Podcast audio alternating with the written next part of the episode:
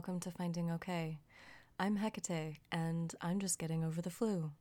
So lately, my voice has sounded like a flock of Canadian geese fighting, and uh, that would be why this isn't a real episode. So, I have a couple episodes that I've been working on. The main episode is on self defense and my experience with self defense workshops. And I got about most of the way through that one um, and midway through editing. Uh, and then my life kind of exploded a little bit and uh, just a little explosion. Everybody's fine. And uh, and so I decided to um, to talk to my sister Chie to kind of help shake things loose um, by just having a conversation um, because she was there for one of the self defense workshops, and that conversation went too well. It lasted about two and a half hours, and then there were some technical difficulties in a file. I thought it was gone. Now it's back. It was a whole thing. Um, but uh, but the gist is, I I ended up with um, with a surplus of good material. Um, so I'm back to editing. Um, but during that editing process of um, of that episode and trying to figure out if there are multiple episodes in there, weeding them out and then uh, splicing different things together. It's a time intensive process, and I had the flu. Um, and so it's it's been lots of fun. Um, but in the meantime, I figured I could post this little tidbit um, just for fun and uh, and this isn't a full episode. What this is is just a little sidetrack. Um, during my conversation with Chie, we ended up going way kind of off subject and talking about Star Trek, which we both grew up with and love very much. And so this is a little 20 minute conversation about Star Trek, um, about growing up um, with Star Trek Voyager and various things that we love about it, and then a couple episodes um, that dealt with some intersecting kind of um, survivor issues and how we felt about it. So it'll make more sense if you know Star Trek. If not, maybe you'll still find something that's enjoyable. Maybe it'll make you want to watch it. I have no idea. Um, but either way, here you go. Trigger and content warnings for this episode include the following a discussion of Star Trek episodes that involve PTSD, flashbacks, repressed and recovered memories, and having accusations of assault questioned and doubted. Please check in with yourself. Make sure you're all right to continue.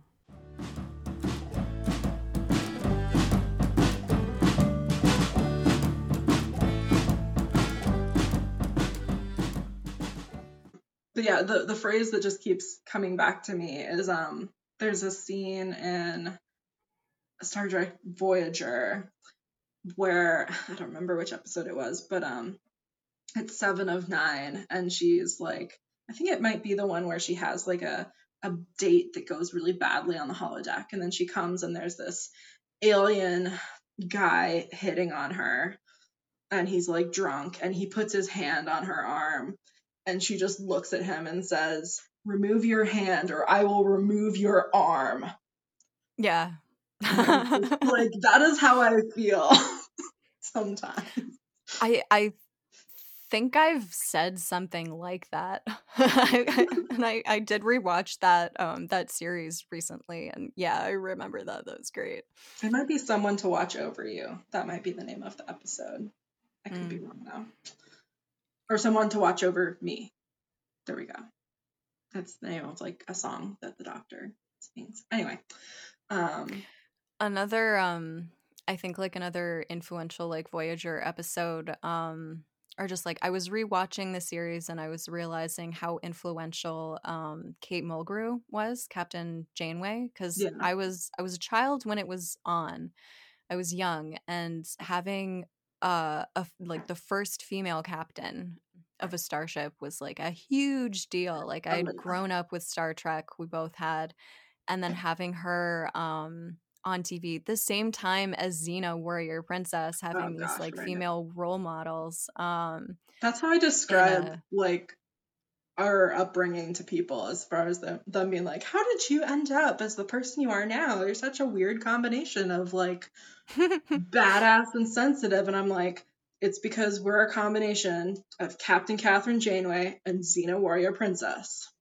Mm-hmm. Mush them together. That's what you got. Yeah. And um with like Patrick Stewart and Yeah. Jean-Luc Picard as like the father figure. Yeah. Absolutely. um but uh but yeah like i i was rewatching it and i was real- realizing that like i take her power stance um every so often which also comes across as very peter pan with like the hands on the hips I'm Um, actually standing like that right now.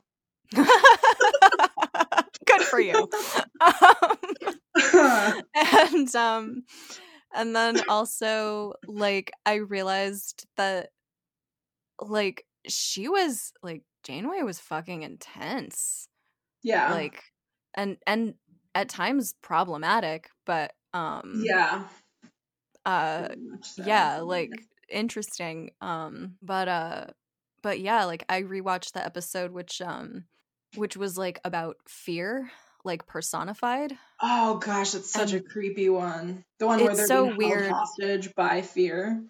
Yes Oh, in uh so in stasis. Yeah and and he has his like little playground where he's just like fucking with people and then just like killing them by scaring them to death. Yeah, exactly. and um and then like tricking him in the end and he's gonna die and like the room is getting dark and janeway has tricked him and he's upset and like she's explaining that like the, I, I mean spoiler alert sorry i'm so Yeah, sorry huge spoiler alert from Star Trek related. um but like she's explaining that like that her realization was that like fear only exists for one purpose and it's to be conquered and that that's what he truly wanted um Hmm. was to be conquered and uh and he's you know like pouting like a petulant child and it's like it's not fair you tricked me and it's like yeah but you know fuck you and um and the room's getting dark and he's dying like facing the end of his existence and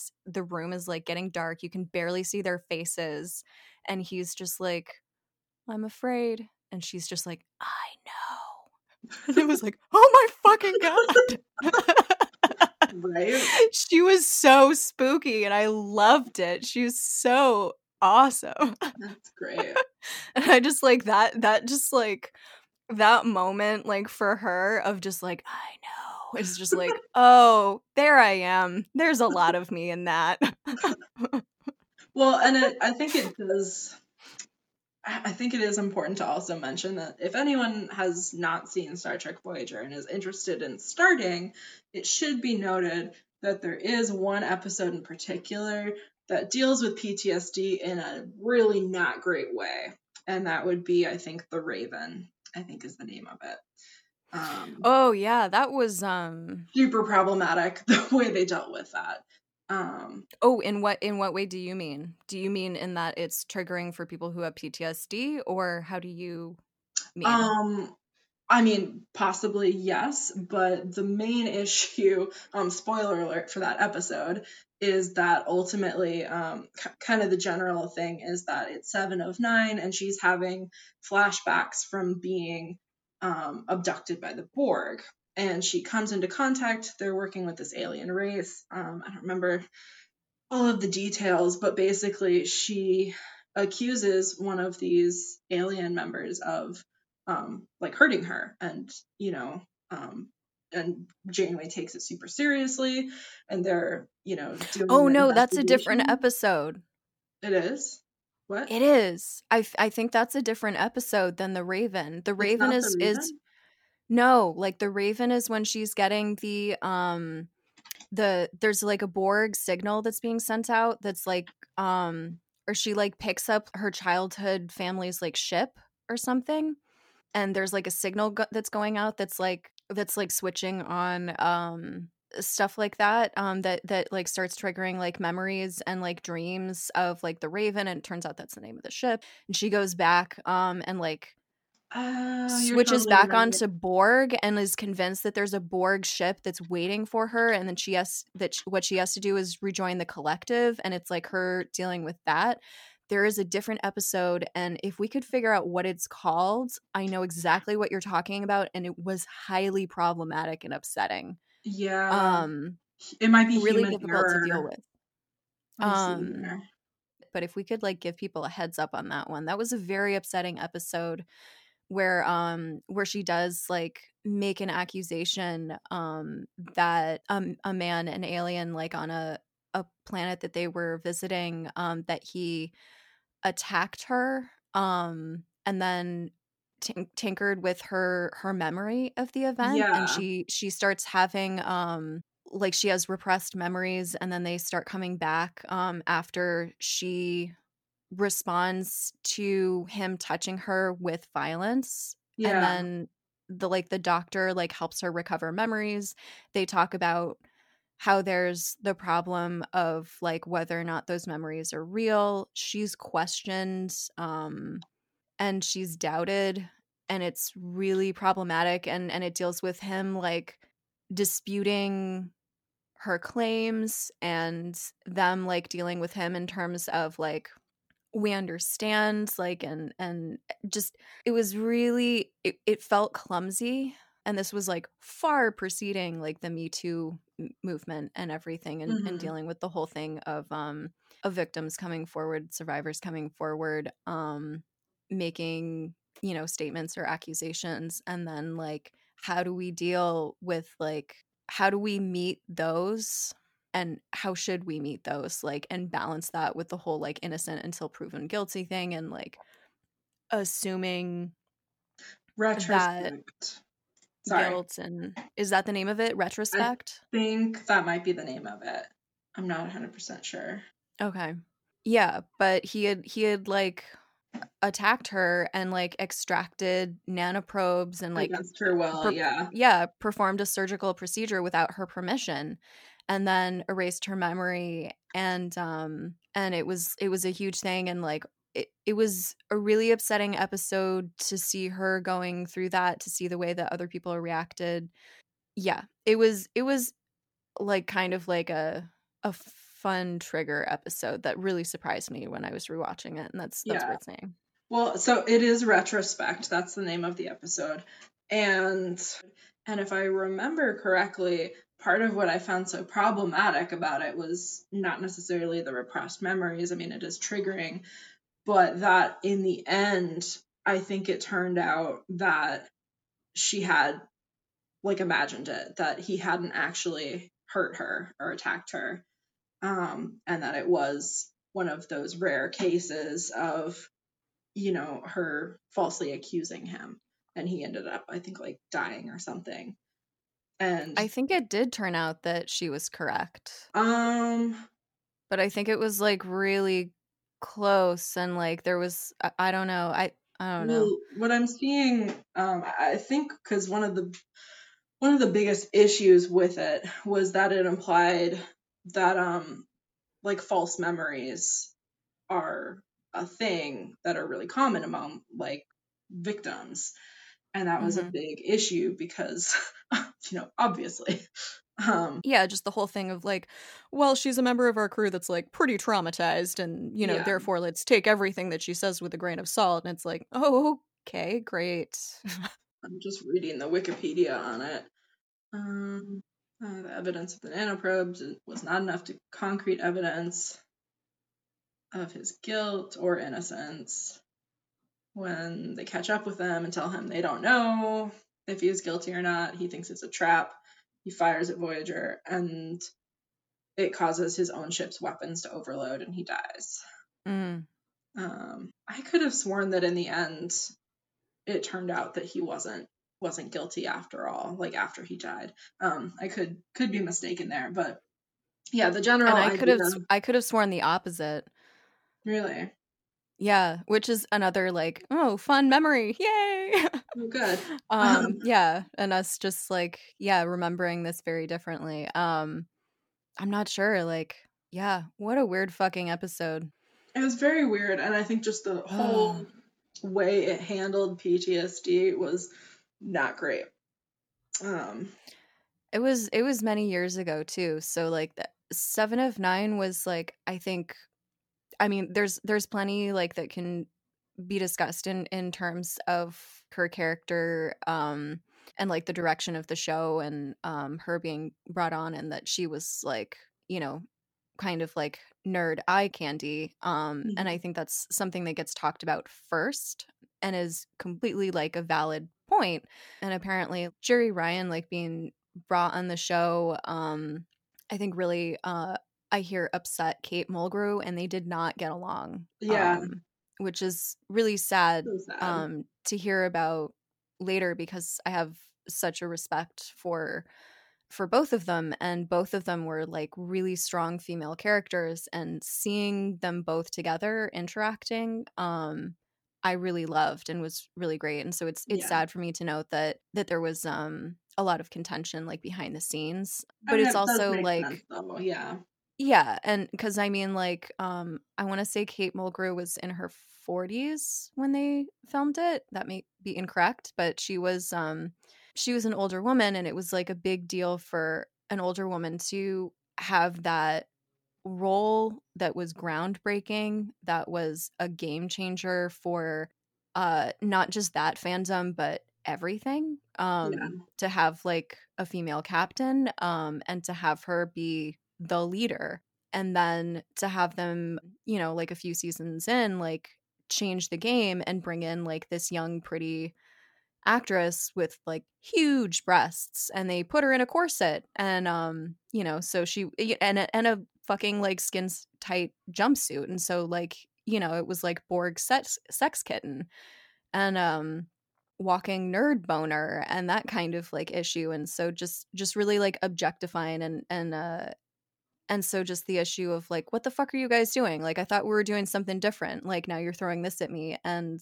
i guess behind the scenes it was difficult like but separate from that like i i'm sure that that like that objectification like that took place like influenced me as a child as well but ultimately she was a really powerful character and i appreciate her and i don't distill everything about her like down to the way she looked and the way that she was portrayed physically on the show. She was immensely powerful like and the journey that she went through psychologically was also really incredibly powerful and she's a great actress. She she held it up. It could have gone really badly. But yeah, exploring Yeah. individuality and uh identity, power, Yeah, I And, loved uh, actually Seven of Nine on that show, um, just because of all of the psychological exploration that she did and brought to it. Um, I think was, yeah, just my favorite part really of Voyager. Being a, Yeah. no wonder why I'm a psychologist now, but like you know the episode where she is isolated on the ship and um, I think it's called. oh Woman shit, yeah. and like you know she's used to the collective and you know all of them are depending on her to survive and you know While they're in stasis, yeah. yeah and she's you know mega stressed about that and just yeah, so many so many great things um, yeah.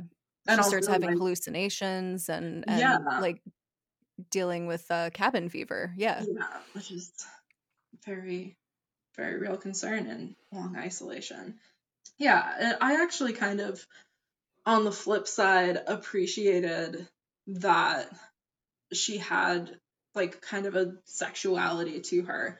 Um and uh, you know granted it could just be that like i thought she was super hot because i mean who didn't? Yeah. but also like i think that in the star trek kind of world it's so it, it did feel kind of like they were trying so hard to have to go the other way from you know Deanna Troi and all of her many costume changes over the years and getting you know ripped on for that like it, it kind of did feel like oh now everyone's gonna wear these like kind of shapeless jumpsuits and like i don't think it's necessarily a bad thing to be like hey like it's okay to have sexuality is like a thing because Well, like, and she was, like, around to it. Yeah. And and like exploring it at a certain point and um Yeah. and she she wasn't a member of Starfleet. Like, you know, she did she didn't have to wear their uniform. She couldn't wear their uniform. She Yeah. hadn't been to Starfleet. But um yeah, and she also like she she wasn't vapid. Like she balanced it out. I appreciated was- that like she had that sexuality and she balanced it with like a lot of power where like she was she had problems socializing. She didn't know how to do it.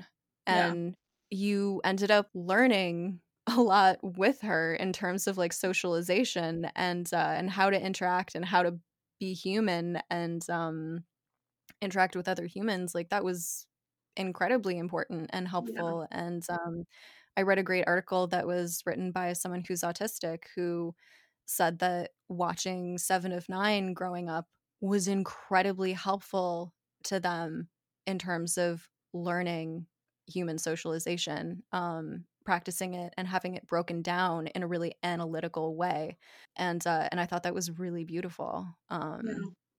and uh but yeah like she could be really um aggressive and confrontational Very abrasive. yeah. yeah exactly and uh and so in terms of like her being beautiful and um and wearing certain clothes but then also being completely like capable of just fucking you up like Yeah. beyond belief um and just like annihilating you um in terms of her being like stronger um better faster stronger yeah um Well, and I really appreciated that, like, she and Janeway together showed different types of strength. Um, Yeah. And, like, and softness at the same time. Um, yeah in that, like, there's more than one way to be strong. Um, and also female. Yeah Because I feel like there's a lot of cis male examples of that. And, and, you know, there's, I think, more more female examples nowadays. But when we were growing up, yeah, it was a lot of male mm-hmm examples and just having the idea that on one show like there's two strong female characters who are different from each other Well, there were more like uh B'Elanna Torres was amazing. Yeah. Like and uh and then you had Kes who was not everybody like loves her, but like she was a completely different type of there were so many Yeah. female characters um and scientists on that vessel and they gave them screen time yeah and they gave them characters and issues they interacted and sometimes they were the only ones there interacting like that happened. It was amazing. They weren't just like supporting or propping up the male narratives and interactions like they weren't just it was amazing um it was Yeah. unprecedented like in the fandom um